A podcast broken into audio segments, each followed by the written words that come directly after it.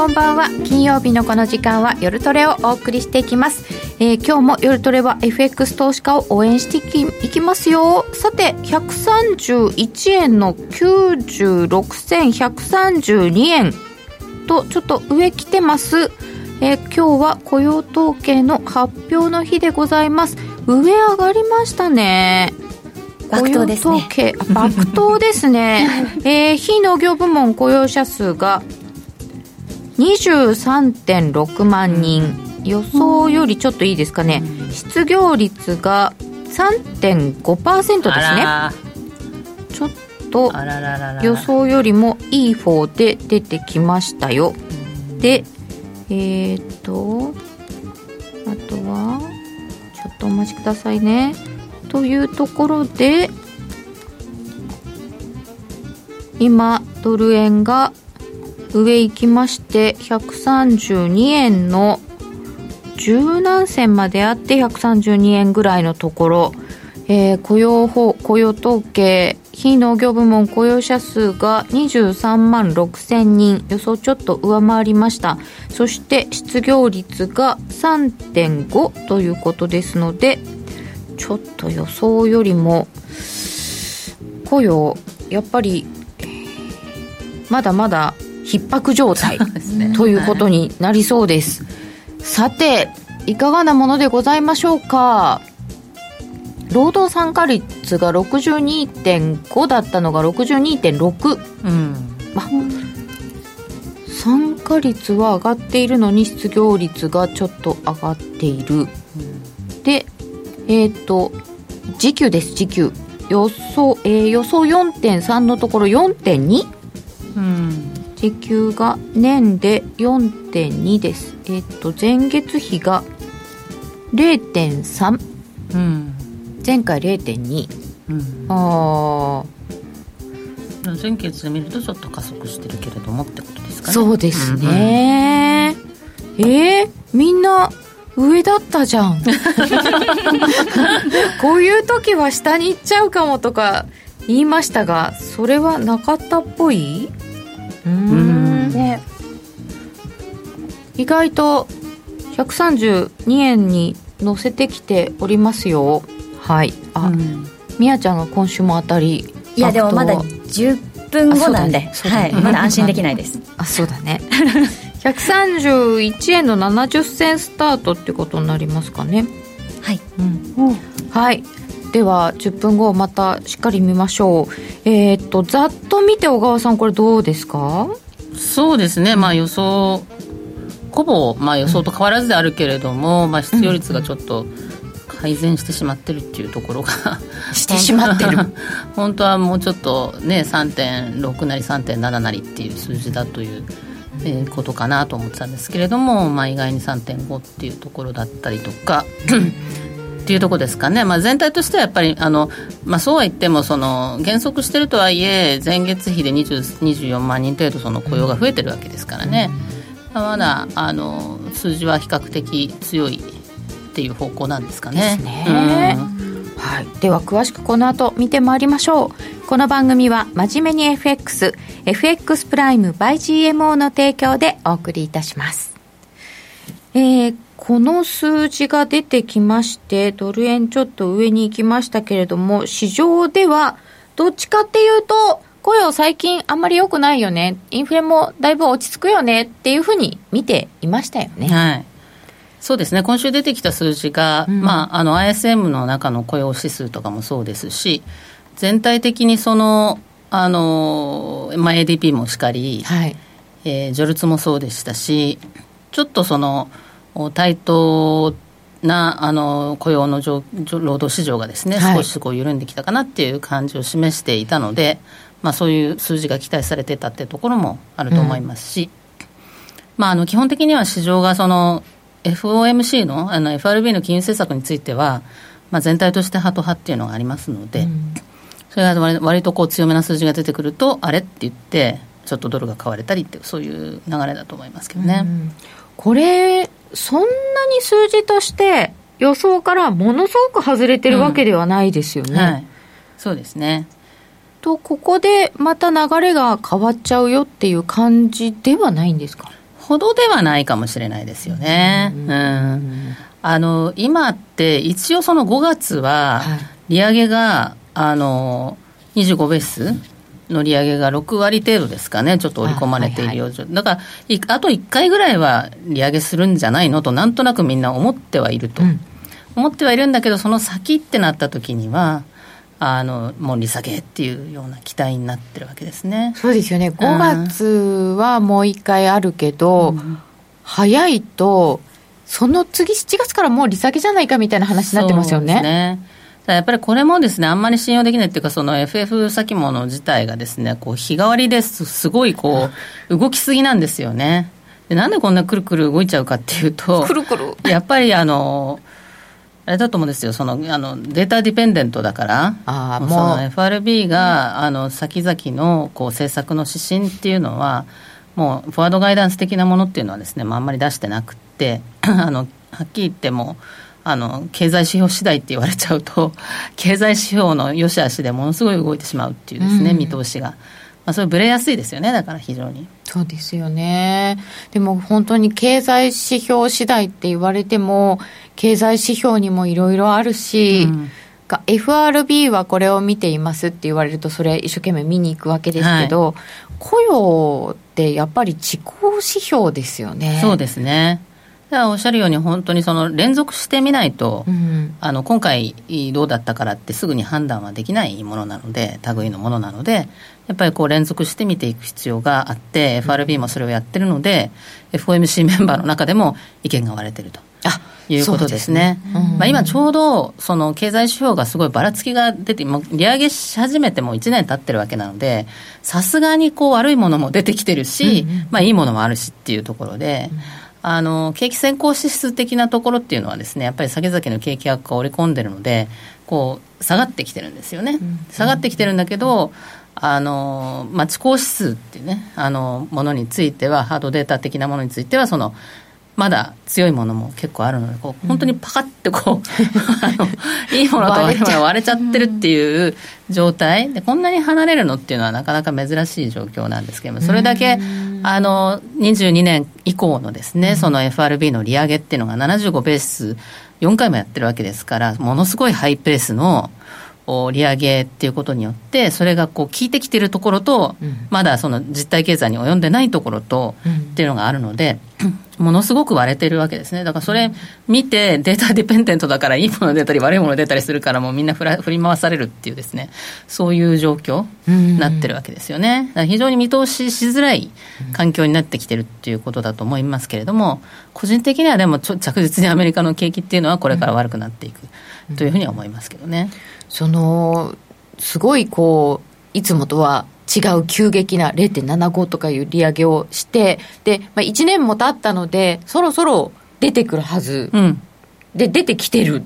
ものもある。ってことは FRB が思ってた通りに言ってるはずなんですよね。そうです。だからそれで普通じゃないかってっていうことも言えるんですけどそうですね、ただちょっとその FOMC の、3月の FOMC 見てて、ちょっと思ったのは、あの FRB としてもちょっとぎょっとしたんだと思うんですよ、あの金融不安。はいはい、シリコンバレーバンクとかね、ああいうのはやっぱりあのちょっと想定してなかったっていうところだと思うんですね。あの景気を要するにそのまあ、インフレを抑えにいってるわけですから、その景気の過熱を抑えるっていうことで、景気悪くなること自体は別にいいんですけれども、でもそのあれだけこうね、あの自己資本規制とかやって、あの銀行は大丈夫ですと。も、2008年の、ね、リーマンショックのようなことにはなりませんって言ってて、リーマンショックのようなことにはなってないですよ、うん、なってないけれども、とはいえ潰れるところ出てきてるよねっていう話もあって、あれは割と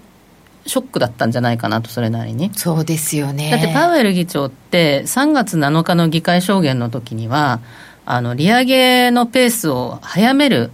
用意があるっていうふうにおっしゃってたわけですから。バリバリの強気発言でしたよ。そうそうそう。はい。で、それがもう次の21、22の、その FOMC の時には、あの、金融環境の引き締まりというのは、その、えーと、クレジットのタイトニングですね。あの信用収縮というのが利上げと同等の効果があるというふうにおっしゃったわけなのでもう全然雰囲気変わっちゃってるわけですね、そこで。うんうんで、そのくらい、っていうか、その発言を聞いて、私もちょっとぎょっとしたっていうか、あのえそんなに気にしてるんだと思ったんですけれども、はい、あのやっぱり何が起こったかっていうと、その大きな流れとしては、えー、逆イールドの状態が長く続いてるわけですね、アメリカは。やっぱりあの短期金利をガンガン上げてるわけですから、短いところに金利上がって、長いところはあのむしろ下がってる、ね、景気は悪化を織り込んでるっていうことですけれども、うん、でそうあの10年と2年のあのイールドのギャップがですね、逆イールドがそのあのになってる、マイナスに落ち込む時っていうのは、大体過去を見ても、あの景気後退にアメリカはなるわけですよね。うんやっぱりそれってその短期であのこう調達して長期で運用するという金融機関もにとっては逆ザヤ状態がずっと続いてるわけですからやっぱり厳しいわけですよね。辛いですよね、うん、うん、でその銀行のその貸し出し態度とかも悪化してきているっていう状態が去年の秋ぐらいかな、うん、去年の秋ぐらいから貸し出し態度は悪化してるんですね。そうですね、貸し出し態度っていうのは、その厳格化、うん、3, か3か月前と比べて厳格化ししましたか、緩めましたかって言ったら、厳格化してるっていう回答の方が多い状態になっていたわけですけれども、あのそれ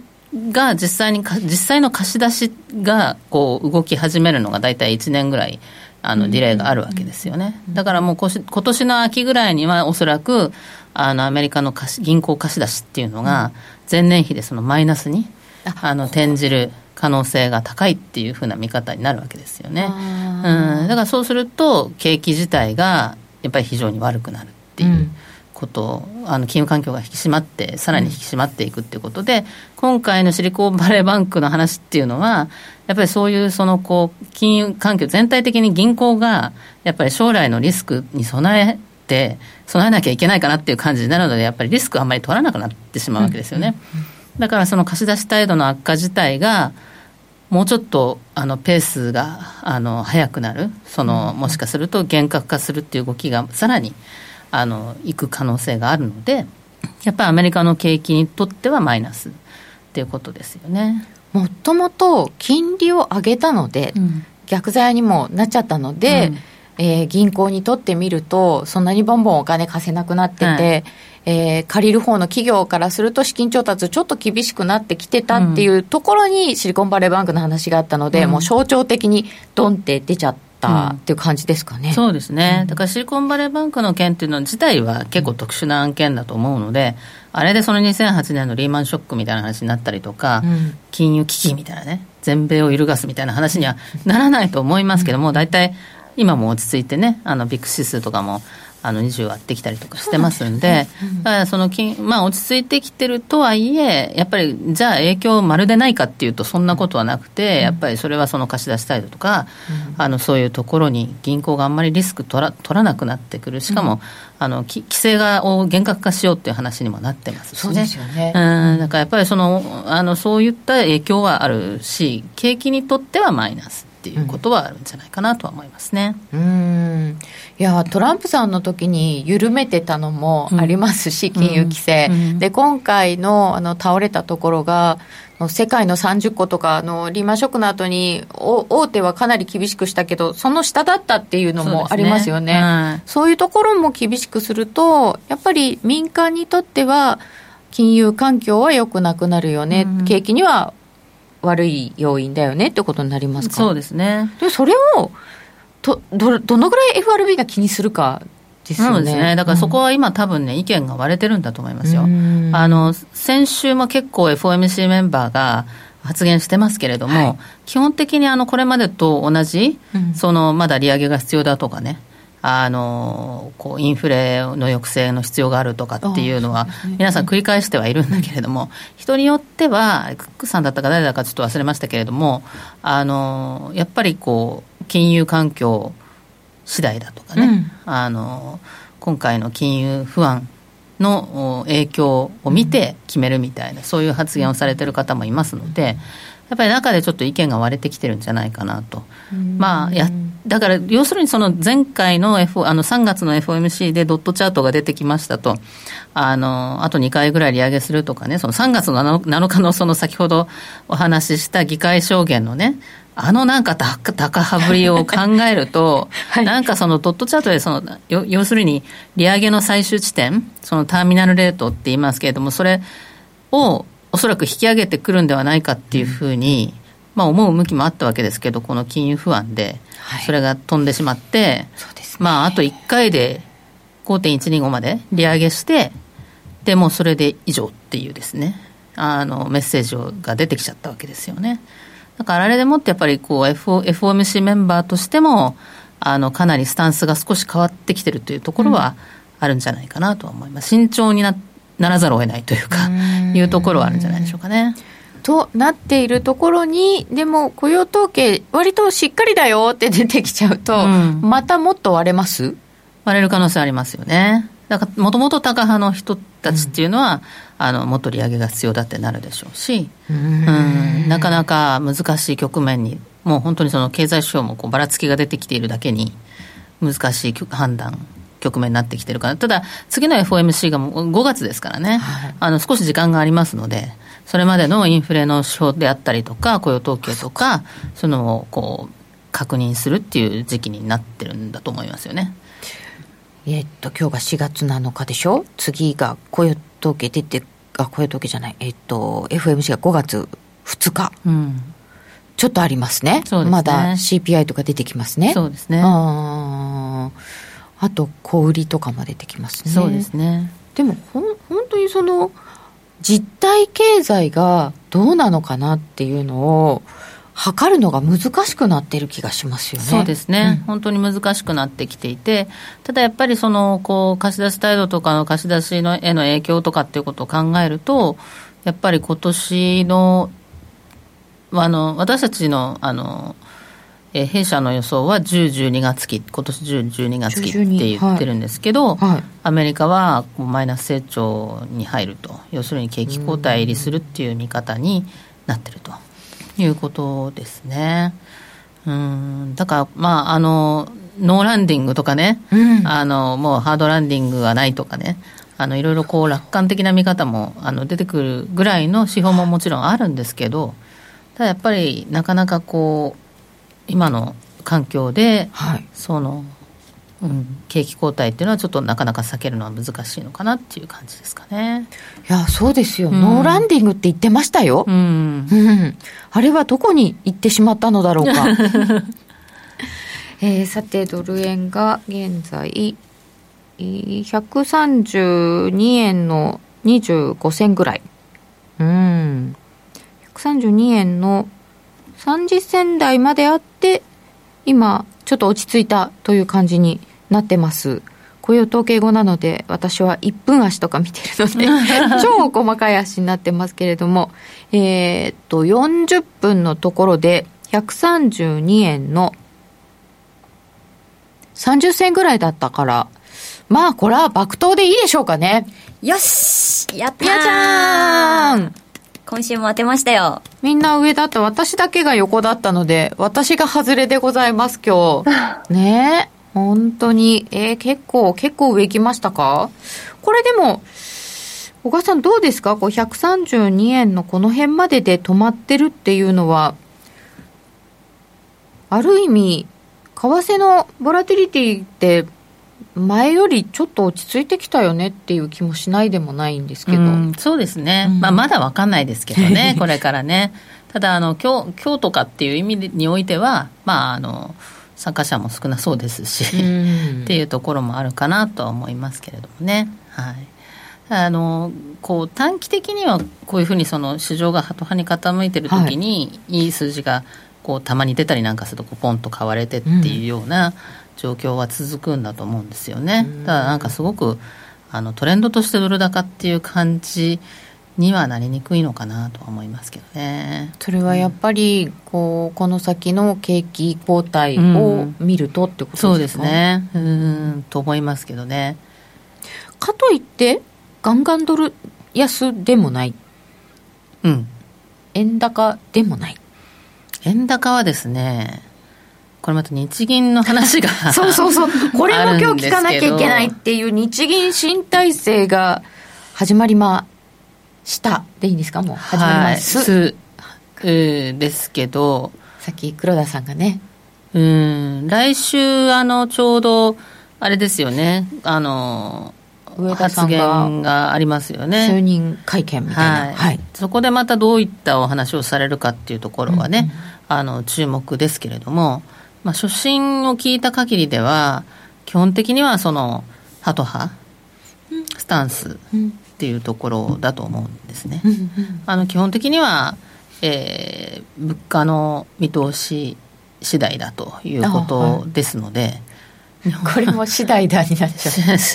次第なんですけれども、ただ日本の物価の状況を見ると、まあ、足元インフレになってはいますけれども、とはいえ、やっぱりそのこう、どう考えてもあんまりそのそのこの状況がいつまでも続くっていう感じでは、なかなかサステナブルではないかなっていうところで、あのやはりこうインフレの上昇率は落ち着いていくっていうことを考えるとですね、あのだったら政策、マイナス少少なくともそのマイナス金利政策の解除はないないですよねっていう話になる。でいきなりマイナス解除はない、うん、じゃあ YCC どうするのかっていう話は、これはその金融環境を改善するためにその金融市場のね、あの歪みを是正するっていうために、えー幅を広げるとか、うん。なんかする可能性はありますと。うん。でじゃあいつするのかって言った時にあの4月もうねあの就任後最初のあの決定会合でこうプラスマイナス1%に広げるっていうふうにあの見てたんですけれども、最初にいきなりガツン。うん、やっぱりそれなりにもうあのサプライズを持ってやってしまって、でもあのそこからはまああんまりいいこう動動かないっていうかその後あんまりその市場、結局早くやってしまった方があの市場の期待が盛り上がらずに済むっていうところがあって。やるまで思ってますもんね、うん。ええいつやるの？何やるの？で本来でべき論としては4月にやった方が今の環境だと割と楽だと思うんですよね。というのはその今、うん、あのアメリカの長期金利も下がってきちゃってるんで、えーっと日本の長期金利にその低下圧力がかかってますから、あのこう広げた時にその日本の金利が急騰したりしないで済むっていう。うーん。やっぱ広げた時に金利ゴンって上がっちゃうのが怖いわけですよね、うんうん。嫌なんですよね日銀とすれば。そうですね。で次はマイナス金利政策解除かみたいな、次々って市場は期待をしていくので、期待がどんどん膨らんでいくわけなので、マイナス金利政策の解除ではありませんと、それは別別ですよっていうことを説明した上で、まあ、幅を広げるなり、まあ、解除するなりするっていうのがで、その時に金利が爆投しないようにするっていうことが大事なんですけれども、今の環境であればそんな金利上がんないから。アメリカがこうだし、はい、だから、だったらもう4月にやってしまった方がいいんではないかと思いますけれども、ただアメリカの金融不安あり、はい。欧州もあんなことがありっていう状況の中で、このもわっとしてる状態のところに、あのそういうね、こう、こう衝撃を市場に与えたことによって何か起きた場合に、やっぱりその責任がね、なかなかこう厳しいっていうことになってしまうので、そこのリスクを取りに行くかどうかっていうのは、ちょっと微妙かなと思いますね。だからもう見通しは6月にあの伸ばしました。送りましたか？はい。はいいやだってそうですよねもしもしも何かがあった時に、うんなんか銀行問題とか起く起こってる時にお前何やってくれちゃってんの？ってあの世界から言われたらちょっと辛すぎますよね。そうですね。新体制で。そうですね。でもその銀行問題はまあそんなに大変なことにはなってないですってことだったんですけど、はい。はい。一瞬やっぱりこう身構えたのはクレディ・スイスまで行っちゃったっていうのもありますよね。まあそうですね。あのアメリカの件とあの欧州の件はちょっとまあ全然あの質の違う問題だとは思いますけれども、あれもなんかウルトラ早いあの判断でね、あの当局も動いて結局抑えてしまいましたけれども、あの環境としてはやっぱり欧州の方が若干不安っていうのはありますよね。まあ、アメリカは今、その景気の過熱を抑えにいっているところでインフレを抑えますって言って、まあ、ある程度こういうことは、まあ、ちっちゃい案件であればその起きる可能性っていうのはもともとあるっ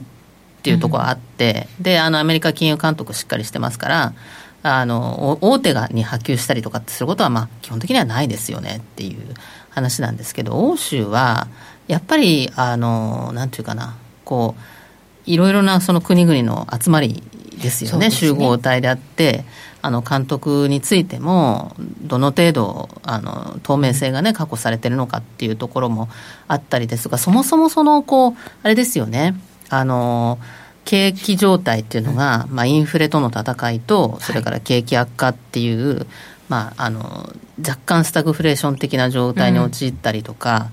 あのしてますし、あとはそのエネルギー安全保障問題もしかりだし、うん、あのいろんな問題がやっぱりあって、政治もちょっとね、あの安定してないしっていう状況の中で、こう金融の問題に波及すると、やっぱ結構ききついなっていうのがあって、しかも今、あのユーロ圏の肝心要のドイツがちょっと弱いっていうのがありますよね。景気景気も弱いし、政治が、まあ、政治も弱いし っていうことで、ちょっとその、環境全体的に欧州はちょっと厳しいっていう中で、金融になんか起きたりするのは嫌だなっていう、こう、ね、不安感はありますね。スイス2位の銀行ですからね、うん、アメリカは、まあ、大手は大丈夫だよとか言ってますけど、あれ、立派に大手ですよね、スイスだね。スイスはね、そうですね。本当に各国それぞれに違うっていうのをずっと言われてきたわけですけど、うん、この銀行の問題でも、スイス特殊で、その、うん、AT1 債に何かがあったとき、あの、銀行に何かがあったときに償還がっていうルールも、スイスだけ実は違いましたとかって、うん。全然知らなかったので、うん、ああやっぱりバラバラなんだって思いました。ね、うん、さてノーディーが静かにしていますが本当だね。せっかく牧姉さんが来ているので、はい、質問とかあったら喋っていいぞ。今そういえば直近でそのあの何ですか日銀がここでリスク取りに行くのどうかなっておっしゃってたじゃないですか、でも、それでも取りに行っちゃった、それこそ YCC 撤廃とかなんかやっちゃった場合って、どんなインパクト、なんか、どんなレベルのインパクトになるって、牧姉さん思っていらっしゃいますか？あの、うん、瞬間的にはやっぱりその市場はやらないと思ってますから、おそらくね、ほとんどの人がこう今回はしないでしょうと。うん、まあ、しかもその割とこう、ハト派なメッセージ、初心でもあの出してるし、うん、まあその ICC の撤廃自体も、その、やらやらない、基本的にはその枠組みは残してみたいな話だったので、あのじゃあ、まあ、そういうドラスティックなことはやらなそうだなってみんな思ってるわけなんですよね。でなんかその4月にそんな中で YCC のこう幅を拡大する、急激にね、拡大する、あるいはその、を撤廃するみたいな話になった場合には、やっぱりそれなりにサプライズ衝撃が市場に走ると思うので、その時は一旦はやっぱり円高行ったりとか、あの金利が上がったりとかするんだと思うんですよ。だけどよくよく考えてみたらこれって利上げではないですよねみたいな話になって、それで、あのその時の説明の仕方次第だと思うんですよ。非常に上手にあの説明しないと外国人投資家はすぐこれ次は利上げですねとマイナス金利政策の解除とかっていう方にみんなこう期待がいってしまうのでそれをいかに止めるかっていうところ次第だとは思いますけれどもやっぱりその短期的にはあの一瞬かもしれないけど結構な円高に行ったりする可能性はありますよね。ただその後はあんまりその長動きっていうのは長続きしないと思いますよね。うん、12月にも日銀ショックやられてるので、そうですね。やっぱりああいう動き方になりますか、うん、ただ結局日銀はそうは言っても、その金利がね、あの変な動きしたら抑えにかかりますからね、必ず。あのやっぱりその、あの債券市場を今もコントロールしてるわけなので、あのそれでそのこうコントロールすると思いますから、そういう意味では、そのあんまりあのこうとんでもないことにはもちろんならないと思うし、ある程度金利がこうポンって上がって、ででもよくよく考えてみたらインフレってそんなに長続きしないよねっていう話になってくると、うん、結局それがじわじわと落ち着いてくるという感じですかね。着地としてはまあ0.6とか0.7とか高くてそのくらい0.5ぐらいのところにあの10年債は落ち着いてくると思うんですよね、うん、広げたとしても、うん、ゆくゆくは。だけどあのもう本当にそのやった時のショックサプライズっていうのはそれなりにあるんじゃないかなと思いますけど長続きはしないと思います。YCC 広げるとしてどうなんですか？0.75とか刻んでくるんですか？1%までとか、まあ、0.75って刻むと、やっぱり次はじゃあ1%ってまた次の期待を残しちゃうことになっちゃうからプラマイ1とかにするんじゃないですかね。もしやるとすればそこまでやっちゃった方が。でもなんかあのこの間の初心伺ってる限りでは、あの10年債のターゲットを5年に縮めるとかね、はい、そういうのもまだチョイスにありそうな気もしますよね、うん、だからちょっとどういうあの作戦で来られるかはよくわからないですけれども、うん、なあのいずれにしてもそこの歪みっていうのは何何らかのあの修正が必要っていうかですね。あの ICC 自体はに多分早くやめやめたいと思ってると思うんですよ。その市場をいつまでもコントロール、ピン止めしなきゃいけないっていうのは大変なので、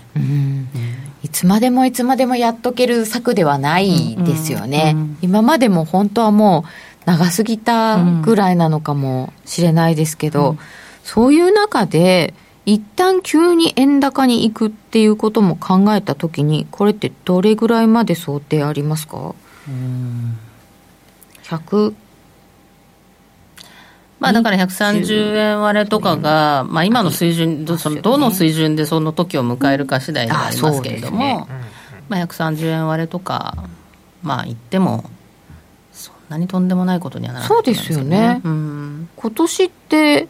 あったんですもんね。130円割れね。ありますね、うん、別におかしくないん。だよな、うん、えっ、ー、とやっぱり上田さん新日銀には皆さん関心が高いかな。うん。うん、ああ、最初と最後に動く日銀。最初と最後。上田さん、サプライズはしないで対話してくれるかなパネル用意してほしい。あ、黒田さんの最初の時みたいな。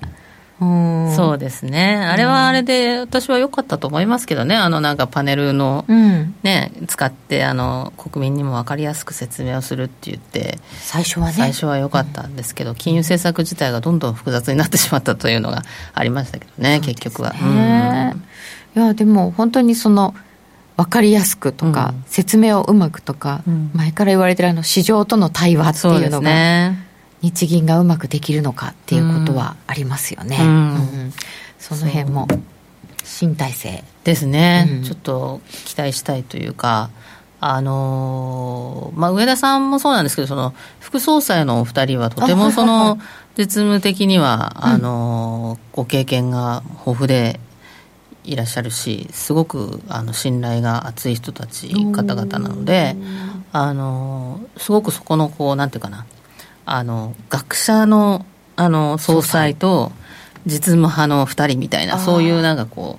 う番頭を支えますみたいな。そうそうそうだから結構安心感はあるかな、うん、あそうなんですね、はい、トロイカじゃないけど、うん。まあ、3人でうまく引っ張っていただければっていう、そうですね。そうですね。と思います。4月10日まず来週楽しみということになりそうです、えー、それではここでお知らせです。FX や商品 CFD を始めるなら FX プライム by GMO 米ドル円などはもちろん原油や金も人気のスマホアプリで瞬時に取引トレードに役立つ分析情報やセミナーに加えてお得なキャンお得なキャンペーンも随時開催新規口座開設とお取引で最大50万円がもらえるキャッシュバックプログラムを実施中です。FX も商品 CFD も、そして自動売買やバイナリーオプションも、やっぱりプライムで決まり。株式会社 FX プライムバイ GMO は関東財務局長、金賞第259号の金融商品取引業者及び商品先物取引業者です。当社で取り扱う各金融商品は価格の変動等により損害を被るリスクがあり、投資元本は保証されません。商品ごとに手数料等及びリスクは異なりますので、当該商品等の契約締結前交付書面などを熟読、ご理解いただいた上で、ご自身の判断と責任において、事故の計算により取引を行ってください。ESG、時々耳にするけど何から始めよう。そんなあなたに。ESG A to Z は ESG がよりわかる、身近になるをコンセプトに ESG に前向きな企業のインタビューや専門家による解説など ESG の最新情報満載でお届けします。これからの投資のヒントになるかも。ラジオ日経第一で平日の月曜お昼12時からポッドキャストや YouTube 動画でも配信中です。マネーに対する食わず嫌いありませんか？4U と学ぶ日本経済。お金に関する心配事は山積みだけどどうすればいいかわからない。そんなマネー初心者に向けた30分です。最近気になるあのニュースについて詳しく聞けたりクイズで楽しく経済について勉強します。4U のマネー事情も聞けちゃうかも。ラジオ日経第一。毎週水曜夕方6時から好評放送中。お楽しみに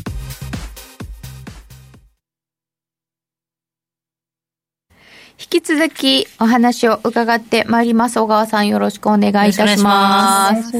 えっ、ー、と、最初は良かったのにねって黒田日銀の話をしましたら、1本だと簡単に折れちゃう、2本でも折れる、3本だと余計折れるっていう。なんで3本目出なかったねとかね、ずっと言ってたわけですけどね。うん、そうですね。日銀黒黒田体制の10年はどうでしたか？うんそうですね、まあ、やっぱりあのこう個人的にはねそのお最初はすごく良かったと思うんですよ。であれ結局あの黒田バズーカ あの異次元緩和がなかったら多分あのままかなり円高デフレスパイラルが続いてたと思うんですね。やっぱアベノミクスであの3本の矢っていう話がありあのこう日銀とアコードで、まあ、一緒にやりましょうってことで円高デフレも対峙してその、まあ、2%が良かったかのかどうかっていうのはその検証してみないとあれですけれども、うん、ただそのこうあそこで止めなかったらちょっと日本経済さらに厳しい状態だったのは確かだと思いますのででこう日本ってもともとですね海外、まあ、あの為替政策っていうのはその結構明確に、ね、アメリカは強いドルが、はい、あのこう米国の国益だみたいなのをはっきり言ってますしで日本ってあんまりそう日本主導でっていうのはあのこれまで歴史的にもあまりなくてですね、うんうん、まあ、アメリカが例えばそのドル安政策に行った時にまあ、日本が影響を受けるとかっていうことはありましたけど、うん。うん、日本日本主導でっていうのはあんまりなくてただアベノミクスって結局その、まあ、ある意味あの、まあ、金融緩和をしてるから結果的に円安に行ったっていう話にはしてるんだけれども、うん、ある意味その円安政策ですよねあれってね。そうですね、うん、だからそのそれでもって、まあ、円高デフレスパイラルを止めるっていう、うん、その金融緩和によってですね。であれはまああのあそこでは非常にいいタイミングだったんじゃないかなと思いますけどただその長すぎたっていうのは確かにありますよね、うん、長くてそのその後どんどんどんどん追加していったっていうのがあのやっぱりこうここまで引っ張ってしまったっていうのが厳しかったなっていうところはありますけれども、ねはい、それがそうすると2%の目標ってどうだったんだろうかって話になっちゃうのかもしれないですね。うんそうだから結局 ICC とかまでやってしまうと、うん、その結局抜け出すのがとっても難しくなってしまうわけですよね。それをこういろいろこう絡んだ糸をこう解きほぐすっていう作業をあの上田さん体制でどのくらいやるのかできるのかっていうところ非常に難しい難題に取り組む。しかもその、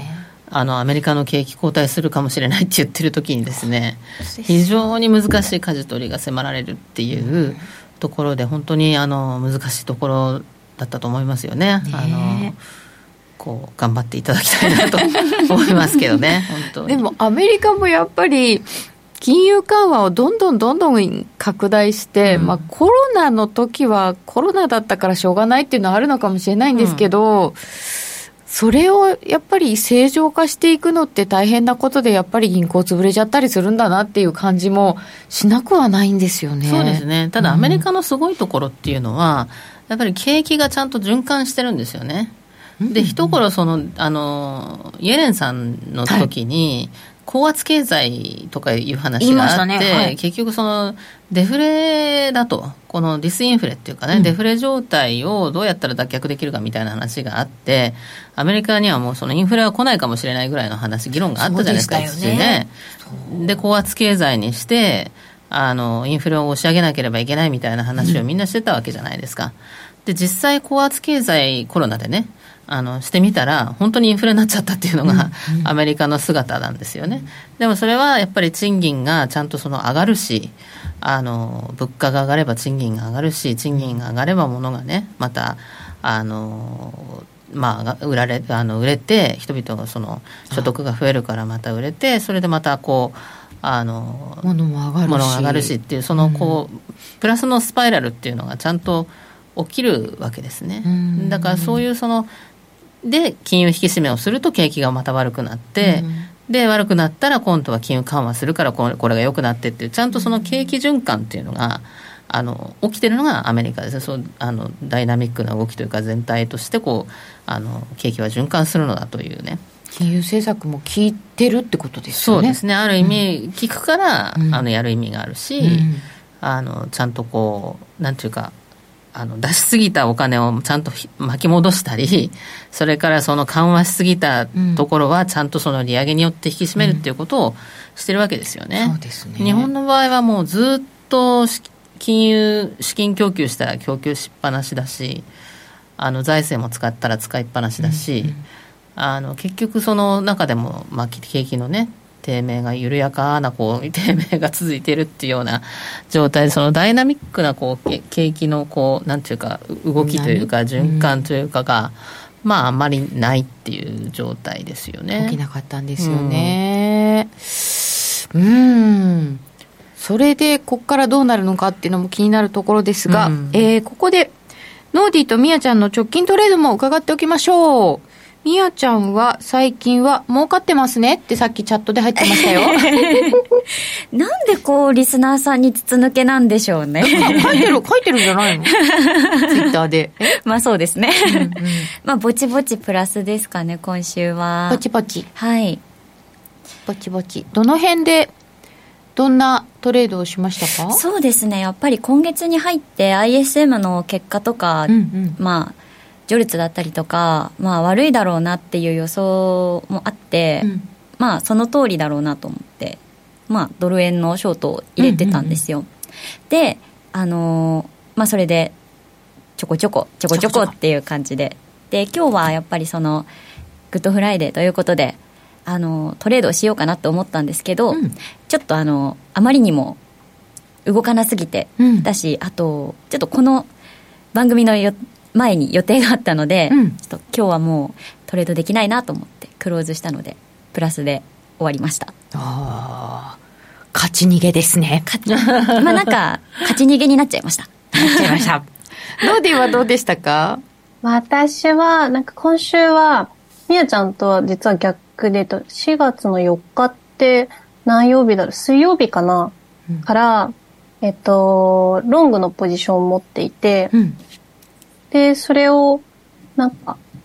ずっとさっき番組始まる直前まで、まあまあ持っていて、番組始まる前に、うん。あれ？今日、小川さんってことは雇用統計だぞって実は今回、うっかり忘れていおっとて、っとっと。危険なところだったんですけれども、あの、なんとかそこで気がついて、うん。えーちょっと利が乗ってたのを、だいぶ大きく手締まって、先ほどの雇用統計に挑んだ感じですね。え結なので構儲かってない？そしたらへへへとか言っちゃった。ま あでもなんか1円ぐらいとかですね、全体で。おあの、おはい。まあでもそうですね、今週は私も良い結果だったので、なんかでも、あれですね、上でも下でもやっぱり動いてる時に、あの、取れればうん取れますねっていうのが今週の私とみやちゃんのトレードでわかるんじゃないかなと。うん。ポジションだって真逆ですもんね。私ショートだし、ノーディーさんロングだし。そうだよね、はい。あそういうもんなんですね。うん。トレードだから。うん。短期だしっていうのもあると思うんですけど、やっぱり。今あれですかね。やっぱりちょっと先ほどからねこのデータがぐるぐる変わるしどうしたらいいか分かんないみたいなあの 感じなので短期でやっていく方がやりやすいんですかね。そうですね、ううん。んそれはあると思いますね、うん。まあ、予想が難しいっていう面はあるかもしれないですけれども、うん、いやだってもう見えないですもん相場がどっちに行きたいのか。ねえ。全く。そうだよね。方向ここでガシッと定まらないですよね。うん。うん。でどうしてもその去年みたいなねあの一本上司な相場にはなりなりにくいっていうことはあると思いますよね、だからなんか取りづらいところあると思いますけども、150円までみたいなところはね あれが特殊なんですかね、うん、でもあれも結構なんか順張りでしっかり取れてる人ってどのくらいいるのかなっていうか難しかったですもんねいやいやいやいやあんなとこまで行くと思いませんもん、うんうん、だって最初125円で折り返すなんてみんな思ってましたし、はい、そしたらあっさり抜けてって130円140円で折り返すって思ったらもう気がつけば150円みたいな相場でしたもんね、うん、そっからの下りも早かったけどね。早かったですね、うん、特に12月12月ね。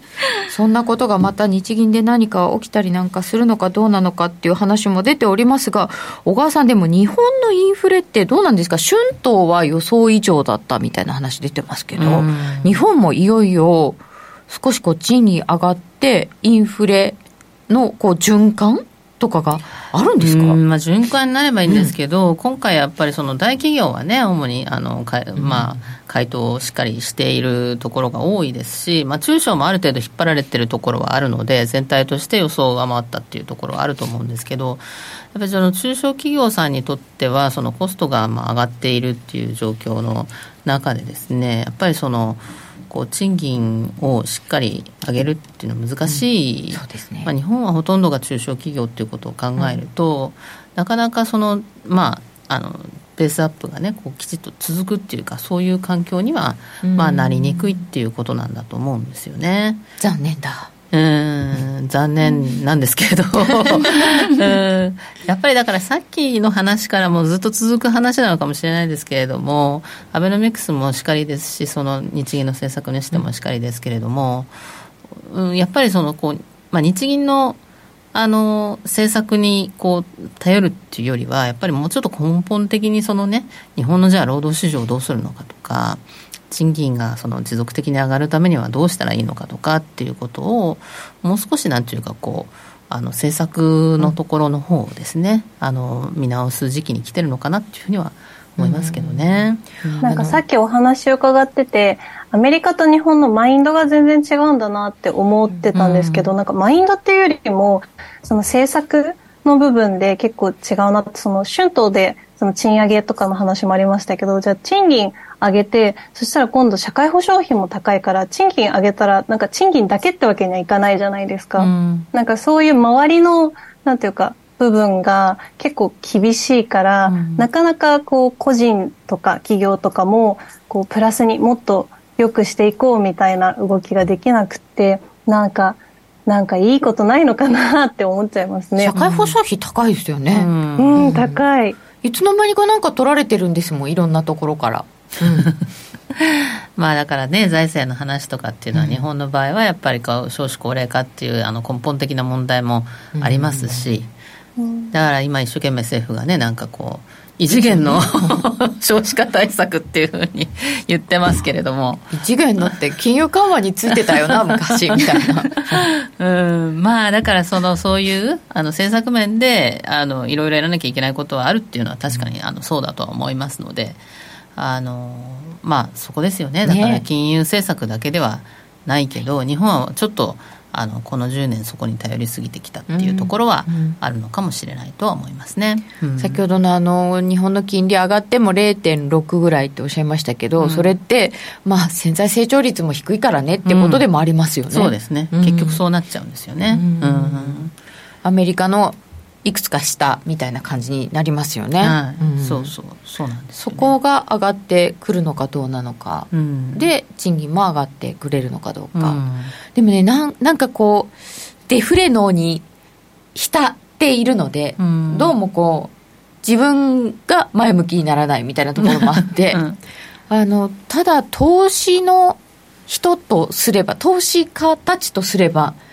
デフレ能でもいられないんだろうなっていうこととも感じないでもないんですよね。そうですね、うん、うん。確かにそのまああの金利がねいつまでも低くいるかっていう状態っていうのはまあちょっと私はその金利は結構あのマイナス金利政策ってそんなに簡単にこう、うん、あのえー、解除できないんじゃないかなとは思ってるんですけれども、それはどう,、どうしてですか、うん、やっぱりこうマイナス金利のところがですねやっぱり一番あの影響が及ぶじゃないですか人々に。あの10年債の利回りのところはまああのそうでもないと思うんですけれども、そうでもないっていうか、まあ、だからあの投資の面としてはね、運用してる人たちにとっては、あの政府業界とか、そういう機関投資家とか、そういうところにとっては、その直近利、あとはその金融機関にとってもね、長いところがこう上がってくれるのはいいと思うんですけど。マイナス金利政策とかやっぱり解除すると今度あの住宅ローンとかねそういうところにも跳ね返ってきますので、うん、あのみんな変動金利でね世の中の人たちみんなすごい借りまくってるわけだから。金利なんですよね、みんな、うん。うん、やっぱりちょっとそういうところにも結構影響が及んでしまいますしまあ、そんな簡単じゃないとは思いますよね。でそもそもそのそもそものその金融政策を動かすためには、まあ、インフレが持続的でなければいけないけど、うん、先ほど来話に出てるように日本の場合はそんなに簡単じゃない。しかもそのアメリカの景気が今後悪くなってくるってなるとアメリカが くしゃみをすると世界が風邪をひくというように、あのアメリカが私たち12月期にマイナスマイナス成長っていうふうに言ってますけどその一期遅れて例えばユーロ圏とか日本もですね、マイナス成長になっていく可能性っていうのは極めて高いわけですよね。そんな時にマイナス金利政策解除とかってできますかって言ったらなかなか難しいと思いますよね。それこそ先ほどのあの日銀が動くタイミング、うん、今やっちゃった方がいいのにこれから大変なのにみたいな感じはありますよね。そうそうそうですね。本当にそこはあのタイミングが難しくなって、うん、見送っちゃうとどんどん難しくなっていくっていうところはあるんじゃないかなと思いますけどね、うん、質問一つ入ってますがアメリカがその景気は悪化するよねっていう中でこれアメリカの金利ってどうなんですか？10年金利で今3.35これ、雇用統計受けて上がりましたけど、うん、ちょっと長い目で見た時のこの 3. 点いくつっていう金利ってどうなんですか、うん、インフレから見ると低いですよね。うん、低いですね、うん、低いですけれども、あのやっぱり、まあ、短期金利をね、ものすごく引き締めているわけなので、はい、で長期金利が、まあ、このまま、も一旦少し戻ってくる局面というのはあるかもしれないですけれども、ただ基本的には景気後退ってなってくると、うん、やっぱ先々の景気悪化っていう方向になっていくわけだからやっぱり直近に下がっていく方向になるんでしょうね。そうですね、うん、うん日本は鼻詰まりぐらいで済もし済ましてくれんもんか。そうだよね。あとねその来年の四六に、はい、あのまあ、利下げってその基本的にその、えー、市場はもう年内っていう見方をしてますけれども、うん、私たち割とその今のインフレがあの比較的スティッキーだと思っているので来年の主力からその利下げっていう見方をしてるんですよね。でそうなってくるとあの今度は景気回復、うん、先々の景気回復期待ってことでアメリカの長期金利も、あの下げ止まってくると思いますからそこでドルは買い時かなっていう感じはしますね。むしろ実際に利下げが始まった時の方が金利の直近利のね意味ではその下げが落ち着いてくるような感じはしますので。先を先を読むので。利下げになった時の方が面白いかもしれない、うん、それまでの間はドル円はちょっと下向きかなっていうふうには思ってます、はい。はい。わかりました。それではここでお知らせです。あのリートの祭典が名古屋で開催。ラジオ日経プロネクサス東京証券取引所共催。J リート各社が集結する J リートファン in 名古屋を。4月22日土曜日に名古屋市中小企業振興会館で開催しますラジオ日経でもおなじみの出演者の特別公演もあります。参加ご希望の方はラジオ日経ウェブサイトのイベントセミナー欄 J リートファン in 名古屋をクリックして詳細をご確認の上お申し込みください。抽選で150名様を無料ご招待します。マンスリーポッドキャスト番組耳で聞く後藤達也ノート配信スタート。経済を分かりやすく面白く偏りなくをモットーに取材活動を行っている経済ジャーナリストの後藤達也さんが世界の経済の潮流とキーワードを解説します詳しくはラジオ日経のサイトポッドキャスト一覧をご覧くださいさて、ここでプレゼントのお知らせです。小川真紀さんのご本、最新版、本当にわかる為替相場を番組をお聞きの方、抽選で3名様にプレゼントいたします。こちらのご本です。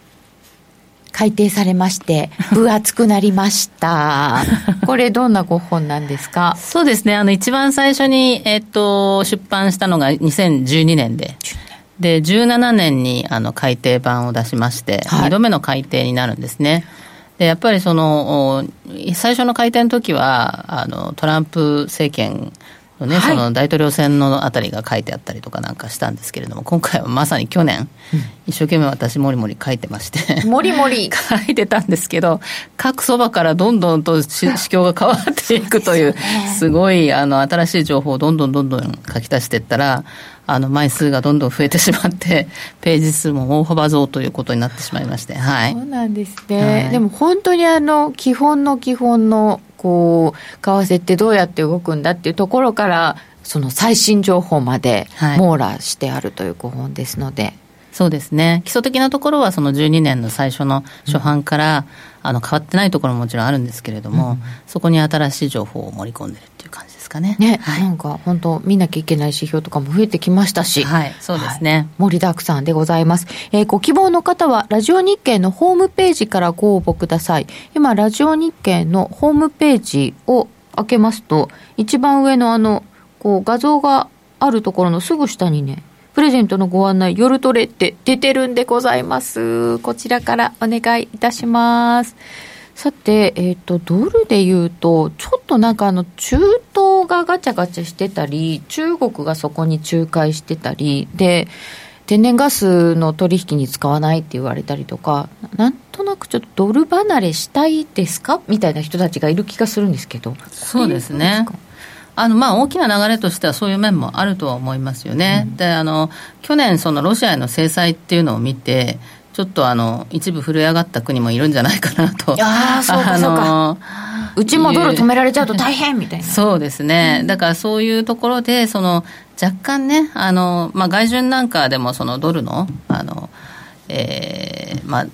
準備ちょっとちょっと他にえーシフトしたりとかっていう動きもあるようですので、まあ、そういうのは基本的には流れとしてはあるのかなというふうに思いますけど、だからといってそのよくドルの基軸通貨が変わるとかね、そういうふうな見方とかありますけど、まあ、経済のブロック化とかもありますけれどもただそのあのまあ、一番流動性があって信頼性が高いっていうのは、まあ、あの消去法かもしれないけれども結局ドルなんですよね、だからそのうんコロナショックの時にはあれだけドルが上がったっていうのを見ても分かるようにみんながあたふた慌ててその調達するっていうそういうものではありますが、いざっていう時にやっぱりドルですよねっていうのは変わらないと思うんですよね基本的には。うん。確かに今回のあの銀行問題の時にも、アメリカで起きたのにこうやっぱりこうリスクオフのドル買いみたいなところがありましたよね。そうなんですよ、はい、そこはだから基本は変わらない